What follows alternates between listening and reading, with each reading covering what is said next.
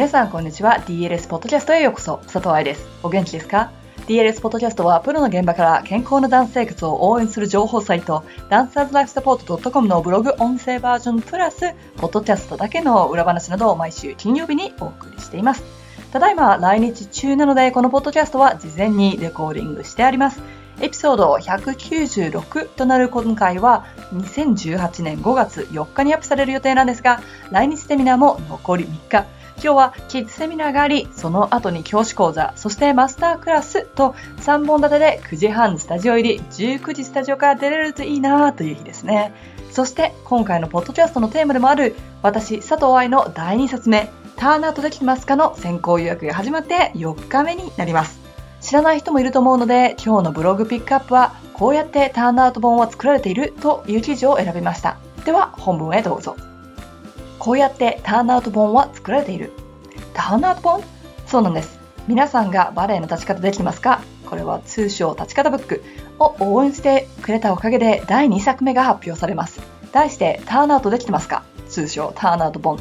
できてますか？という掛け声に合わせてみんなで叫ぶ。できてません。こちら裏情報をちらっとお話ししたいと思います。本当どうやってできてるのという素朴な質問もあると思うので、私の場合こんな感じでしたっていうことで様子をご連絡します。2017年10月、内容作りスタート。この時点で実は2冊目のお話はいただいておりました。立ち方ブックは2017年8月1日に書店に並んだので、すぐ後な感じはするのですが、思ったよりもこのマニアックな本の売れ行きが良くてということだそうで、当初出版社からは立ち方とか基本という本を出すことに躊躇はあったようですが、反響が良かったのを実感してもらいました。バレエをそんなに知らない人でも立ち方って大事で、みんなが知りたいんだなってことが分かってもらえたということですよね。第2作目を続編という形で出そうという話に出たのは、ターナーとポーデブラ、プリエあたり。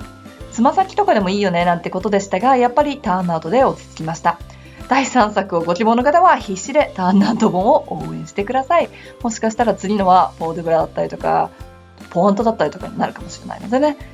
前回と同じ8月1日 DLS の誕生日に出版というのもこの時点で確定しました。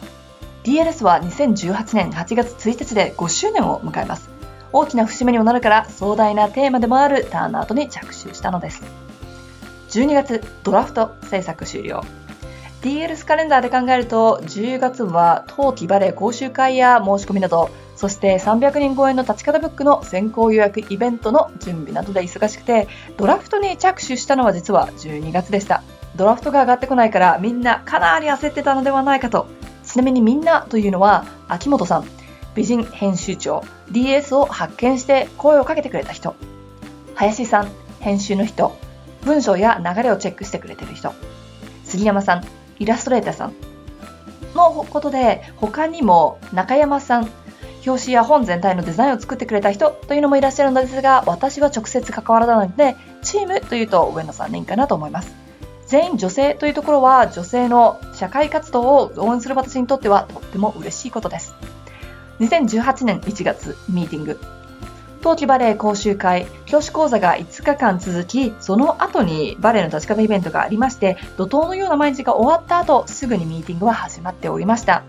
昨日は300人の前で講演してたのに、今日は東京某所のちっちゃいレンタルスタジオで3人でターンアウトについて語る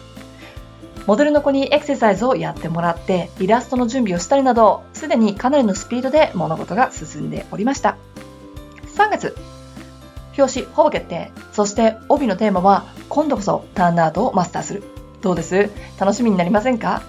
ページ数は前回とほぼ同じで、目次からピックアップすると股関節の構造、股関節の人体、ターンアウトの筋肉、お尻の筋肉、ターンインする筋肉、頸骨外旋、プリエとターナーとターンズターナーとデバンのアラセコンドデリエルのターナーとなどなどその他にもフィッシュや内股ちゃんラップポジションやターンアウトしないステップなんていうのも見ていきます。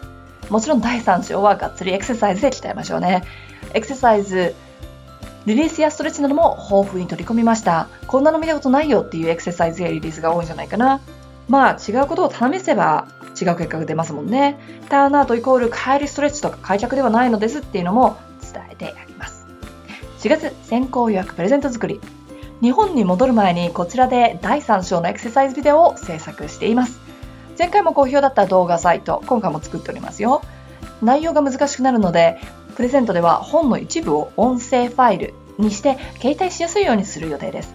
レッスン前の電車や車の中でも勉強しやすいようになるんじゃないかなって心をゆっくり喋りますよ。ポッドキャストネタになるけど。先行予約特別イベントの無料ご招待ももちろん今回もありますよ。前回皆さんのハートを掴んだダンサーサポートの栄養士ふみさんも再度ゲストで登場してくれます。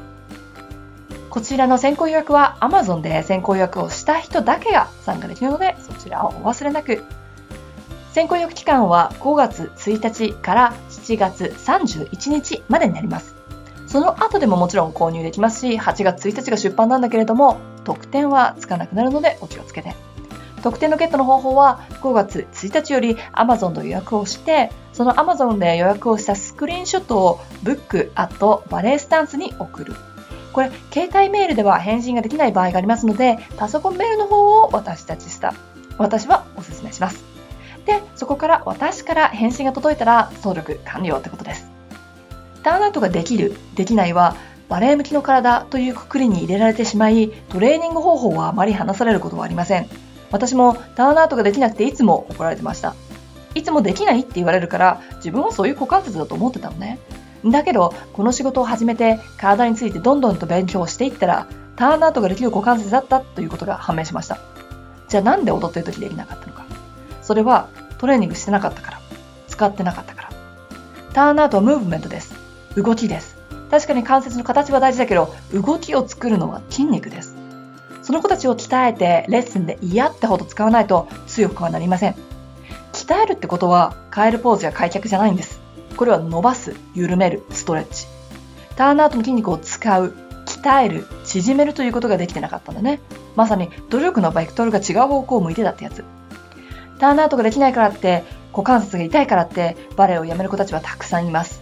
ターンアウトができるようにって無理やりストレッチをした結果、怪我する子たちがたくさんいます。ターンアウトを指導しなきゃいけないって分かってるのに、どうしていいのか分かんない先生たちがたくさんいます。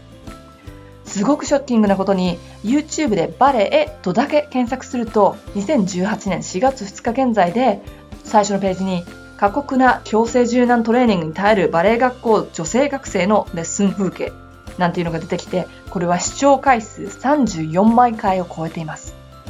未だにインスタでも目を見張るストレッチがいっぱい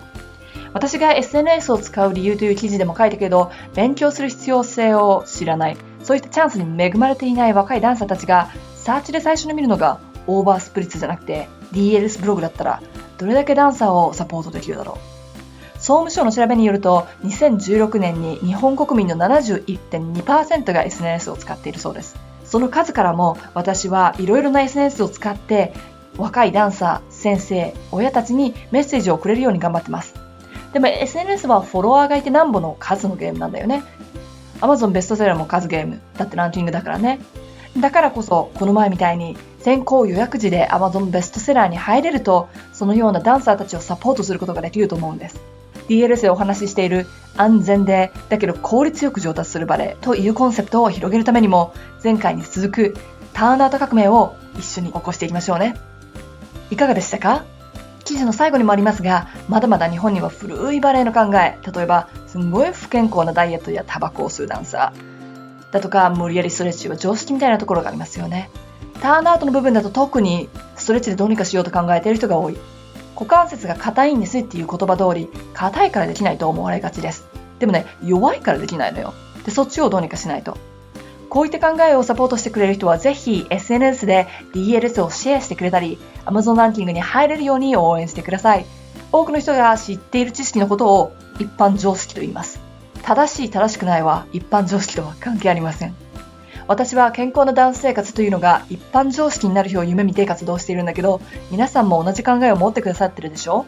iTunes レビューもその一環になりますので、ぜひ一言でいいからレビューを書いてくださると、次世代のダンサーを応援していくことができると思います。ということで熱くなってしまったけれど、今日のポッドキャストはここまで。来週のポッドキャストでお会いしましょう。ハッピーダンシング、佐藤愛でした。